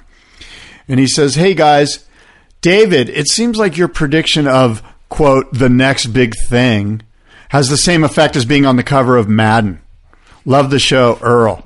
And he- Madden, the video game. Yeah, because, you know, the, the cover of the guy Madden, he always, that year he fails or he gets injured. Right. And it's been, like, notorious. Yeah, I'm, And I'm he's basically saying your choice of Carlos Munoz, Munoz, Matt Banting. Matt Banting. You have the same effect. Well, Ethan Ewing. You're the has- kiss of death, Ethan basically. Ewing can look forward to a knee injury this year based on that philosophy. right. Sorry, Ethan. Good God. I cursed you. No, that's a funny, funny insight. Um, yeah, well, glad to see I can.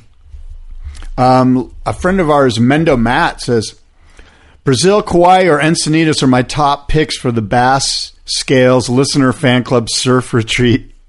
Are you feeling me? Morocco, Nicaragua, Mexico, that could be fun too, depending on the response from this. You might want to pick a spot that would draw only the faithful and the seasoned. like anyway, Mendo Matt, he uh, he brings in a nice long email here. Um, Uh, so, do you want to? That's a reference to fantasy, by the way. Do you want to hear what happened in the fantasy clubhouse? yes. This was my worst performance ever. First of all, we have 500 members in the clubhouse now, 502, so it's a lot, and we had the record number of people wagering. What was the payout? Which was 44 people wagering in the men's division, $440 payout for first prize. Massive. Who won it? Alex underscore Smith with a score of 899. So Is he? Is that the Alex Smith, the surfer? no, no, I mean, I know Alex Smith's a surfer, but I mean the the guy from Kauai, it's not that Alex brother of Smith. Koa. It's not that Okay. Alex Smith. But um, that's a huge payout. So I'm going to be. I posted the um, list of people who wagered and their ranking in our clubhouse, and I always give it a few days for people just to double check my numbers because I am definitely liable to make mistakes. So did I kick your ass? Well, that was the other part I didn't want to talk about, Let's bring it up. dude. I got last place. Last out of 400 out of how many? Out of the 44 people who wagered, I got dead last with a score of 521. How, how about me? Dude, you actually did. You landed kind of right in the middle of the pack. Let me see. Actually, pretty high in the pack. You're like 10th down the list, 715 points Hmm. compared to my 521. I, You must have had to you have? Filipe Toledo. I had, I had Felipe, I had Julian, I had Mick Fanning. I didn't even put Slater on. Like, I, but I was so confident going in. I in. cannot I- believe you I basically picked Kelly my team. Slater again. The way that I picked my team was good looking regular footers. That was the strategy. It turned out to be a failed strategy. Two ugly goofy foots were in the final. Yeah, exactly. so the guy who won, Alex Smith, had John John Kelly, Owen, Jeremy Flores, Mick Fanning, Julian Wilson, Mikey Wright, and Leonardo, which a lot of those guys actually ranked pretty poorly, but he I think Owen Wright was the biggest differentiator for him. Who had Owen on their team, you know? Yeah. So that was a winning team for Alex. But let's not overlook, by the way, um, that's just the people who wagered. The guy who actually won our entire clubhouse didn't wager. It's Jay Moore Field, and he had 947 points.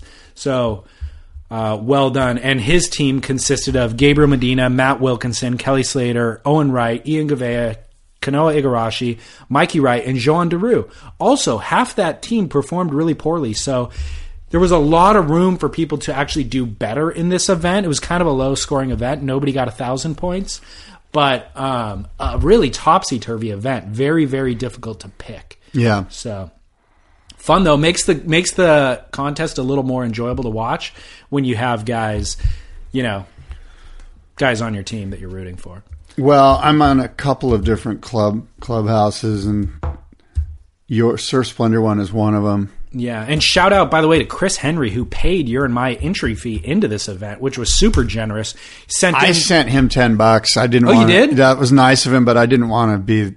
That was very kind of him, Yeah. and I thanked Chris. Yeah.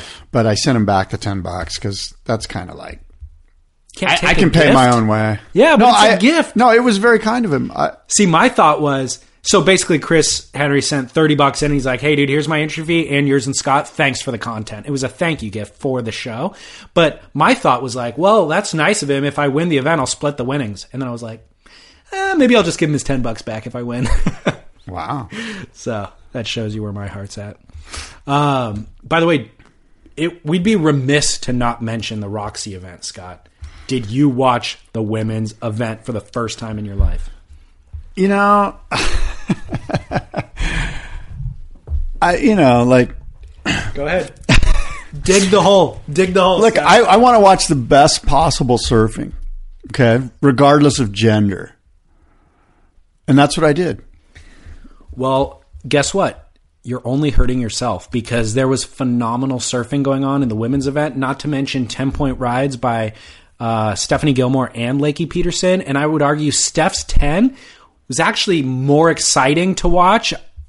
Maybe not than Italo's, but it was more exciting than Zeke's 10. Like Steph's 10 in the semifinal was unreal. And the style of surfing. I watched Brad. Brad Ger- I, I watched the girls. Brad Gerlach even said he was like a lot of the waves, the best waves surfed by the women would have won men's heats, and it was at that point this year. Which I don't know if we could have said that in previous years. Don't shake your head, Scott. It would have won some heats, not the best heats, and the style of surfing that Steph's doing is just more interesting I love and Steph. beautiful. She's the Princess Diana of surfing. I've said it for years. I think she's great. her- and I watch watched her heat. I watched the final. She surfed great.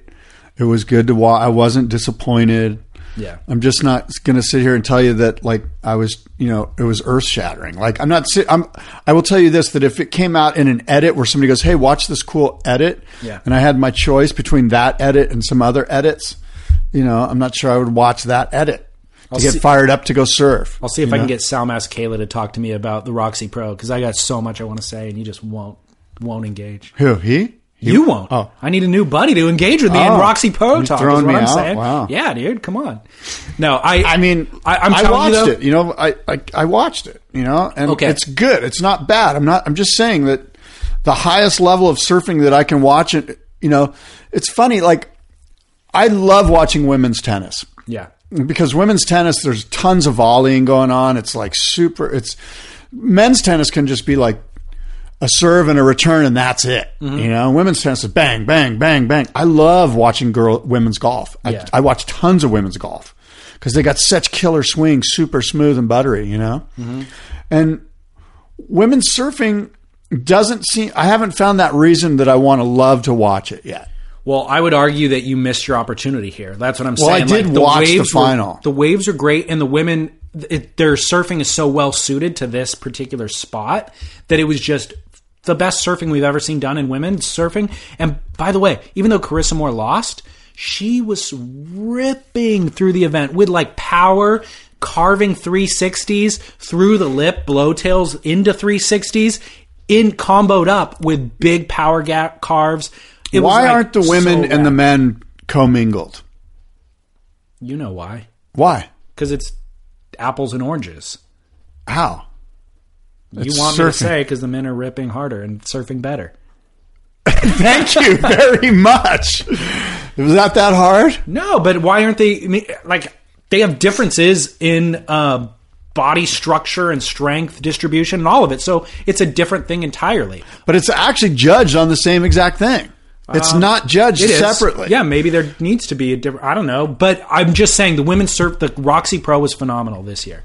Here's the problem, right? And maybe I'm going to get myself in some trouble here. I don't know. More trouble, you mean? Yeah, more trouble. Because I love women. Where do they send I love emails, women's by the way? surfing. I'm st- but competitively, right? Competitively, if we can't put them both in the same heat, why are we separating them? That doesn't mean it's not worth watching, though. I Like, didn't- I agree. There's an argument to keep keep I watched sports it. separate. I'm not saying that they're not excellent athletes. Yeah. I, they are. I guess what I'm arguing with you is you're saying I want to watch the best surfing. I'm going, well, there isn't only 30 minutes in a day and I got to I can only watch 30 minutes worth of surfing, therefore I want to see the best. I'm saying I have time for both things. I'm saying when they cut over to the Roxy Pro, I don't shut it off and be like, "Well, I guess uh, I should watch Keeping Up with the Kardashians now." like, Oh my God. like no, it's like I this is more compelling to me than anything else that I would want to watch other than the men's. But now the Roxy Pro's on and it has my full attention and they're ripping. That's all I'm saying, Scott.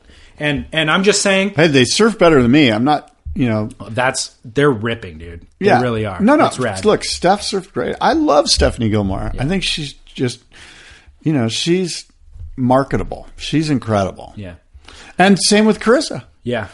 You know, Well, uh this leads me into my Duke and my Kook. Do you can I go ahead and lead into that? yeah, please do. So my Duke is actually Lakey Peterson because I love Lakey Peterson. I think she's a great surfer. in this event she surfed at a level that we've never seen her. She always had potential. I want her to win the world title. she executed her full potential in this event, including a 10 point ride.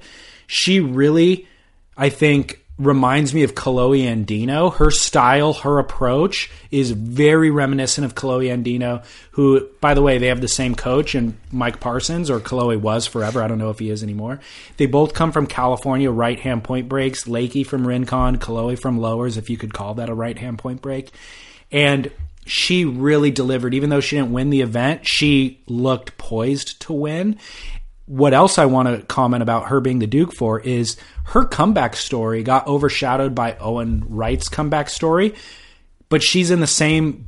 She was in the exact same story, except that her uh, injury that sidelined her for 2016 wasn't a life threatening injury. She had an ankle injury at the beginning of last year, actually at Snapper, that put her out for the entire season. And she looked really good going into 2016. So she was sidelined for the entire year. And now we see her make her comeback in her first event. I actually did put her on my fantasy team because I know what she's capable of. But it was really, really great to see her fulfill all the potential that we've had for her. And again, elevated women's surfing as a whole by the way that she surfed. And I think she brought the best out of both Carissa Moore and Stephanie Gilmore. She looks like a real, real threat. And she is my Duke of the Week for making a comeback from injury. All right.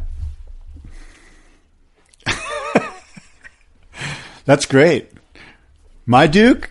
Are you waiting for my Duke? Is that what you want here? Did you just dig deep to come up with a Duke since you weren't I've actually been trying to restructure my team. I'm not sure who to put on my team You're for doing your fantasy team right now. Yes. Are you in the middle of a show? What better time? This is Uh, a good how time to when do the mics aren't rolling and Well, you can focus? It's just like all the. It's just like flowing and stewing and bubbling in my brain right now. You're killing me, Smalls. So, so um, My, kook is you for not picking Kelly Slater to do better in this event, and I think he would agree with me. good for you. However, my Duke is you also for the interview that you did with Sal Masekela on Surf Splendor podcast, and really all of the work that you've done on your podcast. It's it's. I think I'm I'm concerned that you're going to go somewhere with this podcast to a place that's going to leave me out in the cold here.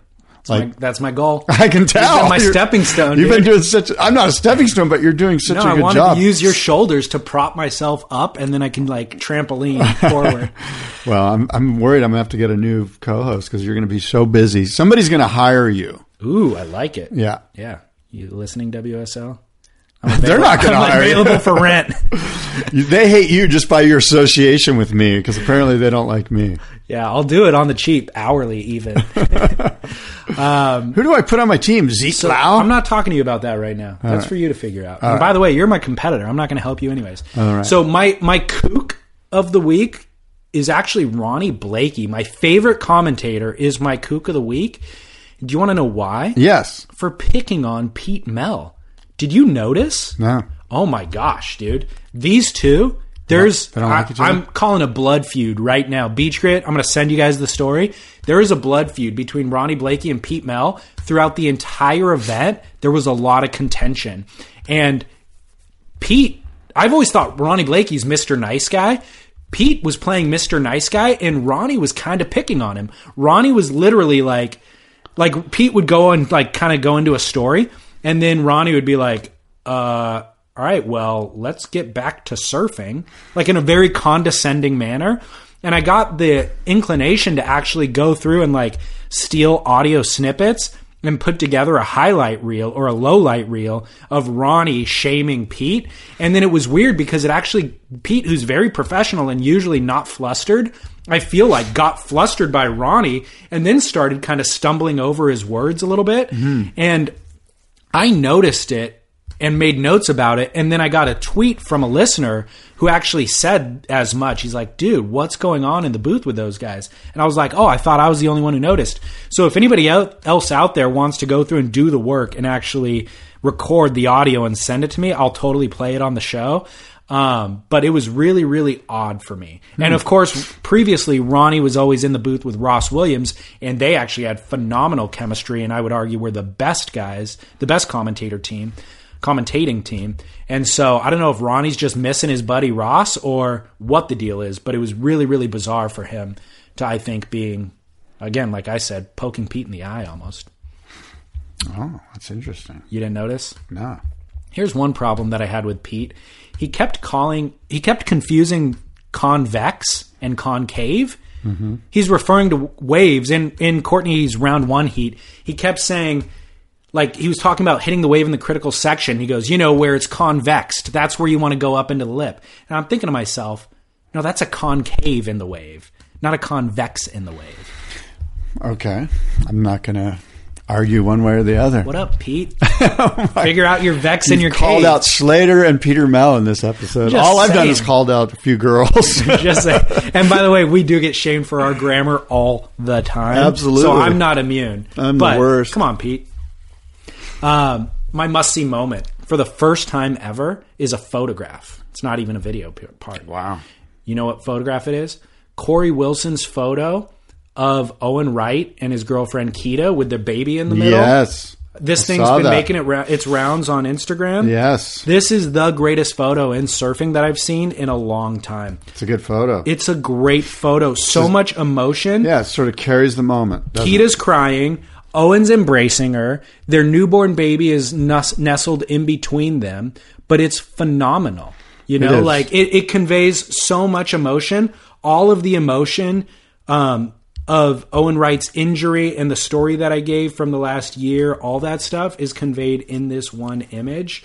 And um, I would be psyched if Owen Wright won the world title this year, except for I want Kelly Slater to win it. yeah, If it wasn't for Kelly Slater, I'd be I'd be all in on Owen Wright, yeah, I, I which agree. goes against my North American instincts. yeah. but he's such a good story. There's no reason to not want only but the best for this man. Yeah, I totally agree. It's a phenomenal. And frankly, I would have felt that way before his injury. Like that year that he was having, the year he injured Yeah. himself, was insane. yeah, four tens at Cloudbreak. He was insane. He had um, he was in world title contention going into that, and like I said, going into the pipe event, got the three best waves on that day. So, if he hadn't injured himself, he would be on that list of guys, the greatest surfers on tour to not win a world title. Yeah. It would have been Owen, Julian, Jordy, Mm-hmm. and Kolohe. yep, totally agree. Um, Those three got to be feeling a little weird right now. Jordy, Julian, and Kolohe. Yeah, Maybe not Kolohe so much, but no, Kolohe's on a rise still. Those other guys are teetering from like, is this the pinnacle? I think Jordy gets frustrated quickly. Yeah. If he bombs at Bells, he's like, "Yours over. Screw it." Yeah. And then he'll come out and kill it. Yeah. Have some power move at Bells. Well, okay, I'm going to close on a very light note. Um, I got a li- uh, comment from a listener at some point a long time ago that Scott Bass's voice sounds exactly like Nicolas Cage's voice. And I forgot about that. And then he sent it, he posted a comment on surfsplendorpodcast.com and he goes, Hey, dude, the content lately has been killer. I love the work you're doing with Nicolas Cage. Oh, great. so You know I want to hear you Yeah. into the microphone Right. say, I'm going to steal the Declaration of Independence. I'm gonna steal the Declaration of Independence. Okay, now here's Nicolas Cage saying it. We're more like treasure protectors. Shoot, that was the wrong clip. Wait. I'm going to steal the Declaration of Independence. I'm gonna steal the Declaration of Independence. Perfect. Now give me. We're more like treasure protectors. We're more like pre. We're more. We're- like what is treasure- it? We're more like treasure protectors. We're more like treasure protectors. We're more like treasure protectors. We're more like treasure protectors.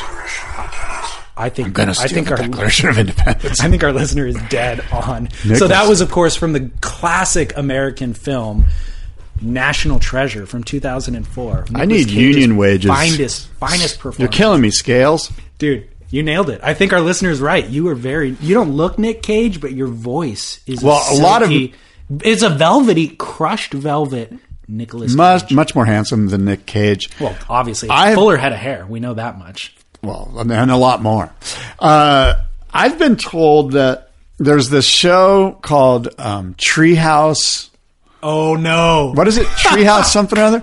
My dad watches that. Many of my friends go, "This guy's just like you. All your mannerisms, all your little moves." My daughter even goes, "That guy reminds me of Scott Bass."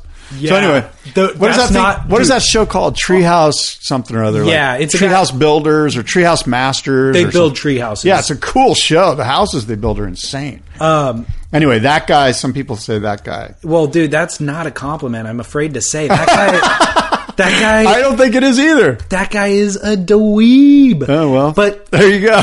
uh, but he's also like I feel like he's missing a chromosome. No offense to you, Scott, but like that guy is he off a little bit? I don't watch it that much, but apparently his mannerisms. My friend said it's not so much what he looks like, but his mannerisms and the way he like. I don't know. He's goofy. Is my problem with him, which is which is actually where I feel like it's not like you. You're not as goofy as that dude is. Uh, but that, that's kind of funny. Treehouse Masters is the name of the show. Anyways, that's really funny, Scott. We've got a bunch of emails. No, I do. I do too. We need to get in. I don't think we have time. Mine today. are dense though. Mine are like Mine are too. Mine are like Yeah. super long. They're all great. Yeah, yeah. And I want to get to them. So look, Herb C- Cognac sent in a great email. Um, Boot the sent in a great email. Filthy the Bear.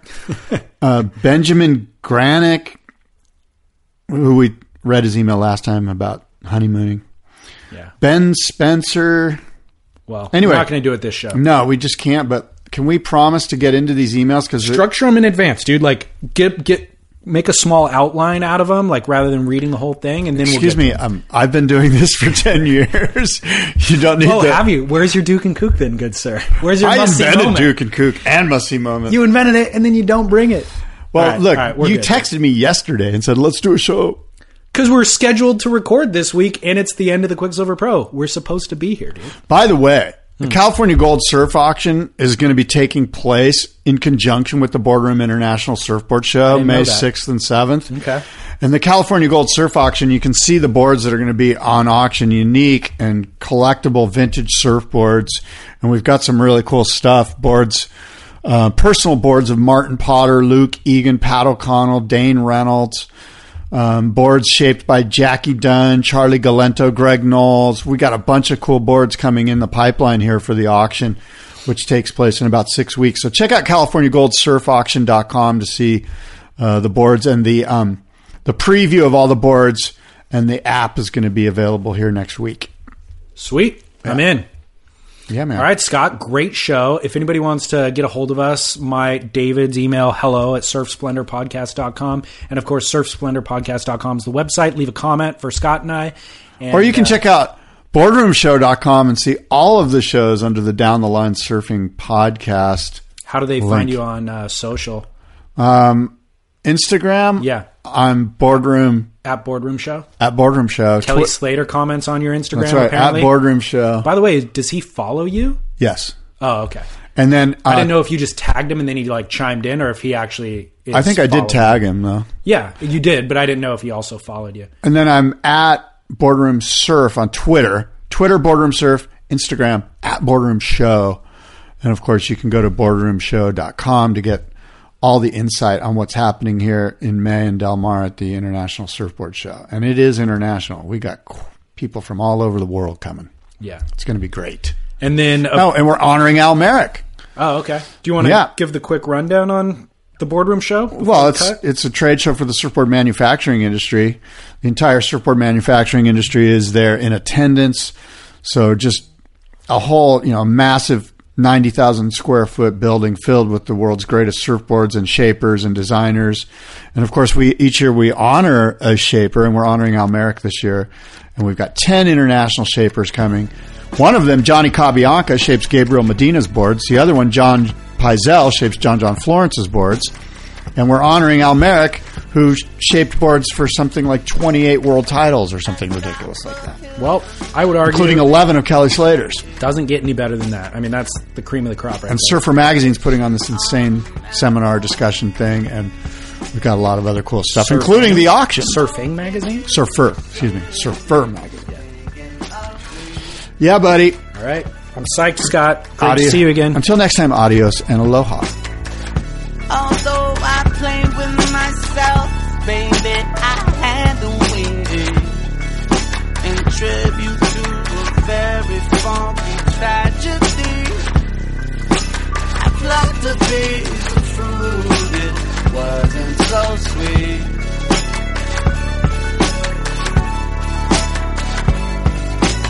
I, I,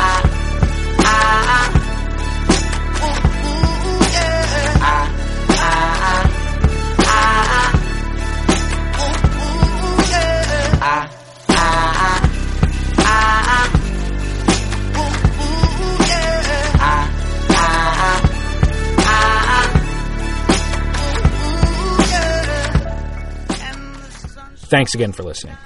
I want to produce more content, and more listeners slash a larger audience means that we'll be able to attract more attention and more guests, bigger guests.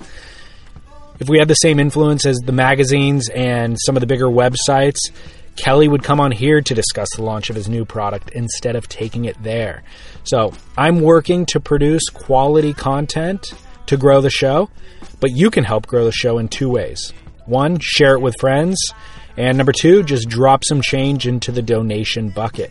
You can do that on surfsplendorpodcast.com forward slash donate. And then, of course, you could share this show on social media at Surf Splendor. Tag a friend in a post, send them a DM telling them to listen to this episode, whatever. Uh, whatever the best way for you to do it is, is cool with me. And then go ahead and rate and review the show in whatever podcasting app you listen to. One review on iTunes by Dive Kailua gave us five stars and said, Great show, guys. Knowledgeable, insightful, and even sometimes humorous. End quote. What the hell, Dive Kailua? Sometimes humorous? We're always humorous, dude. I spent hours in the mirror crafting my act, buddy. It doesn't come easily, alright, man? This is hard, hard work. Anyway, thank you for the review. That was on iTunes. Rate and review it there. And as always, until next week, this is David Scales for Surf Splendor, reminding you get in the ocean, catch a couple waves, and shred on.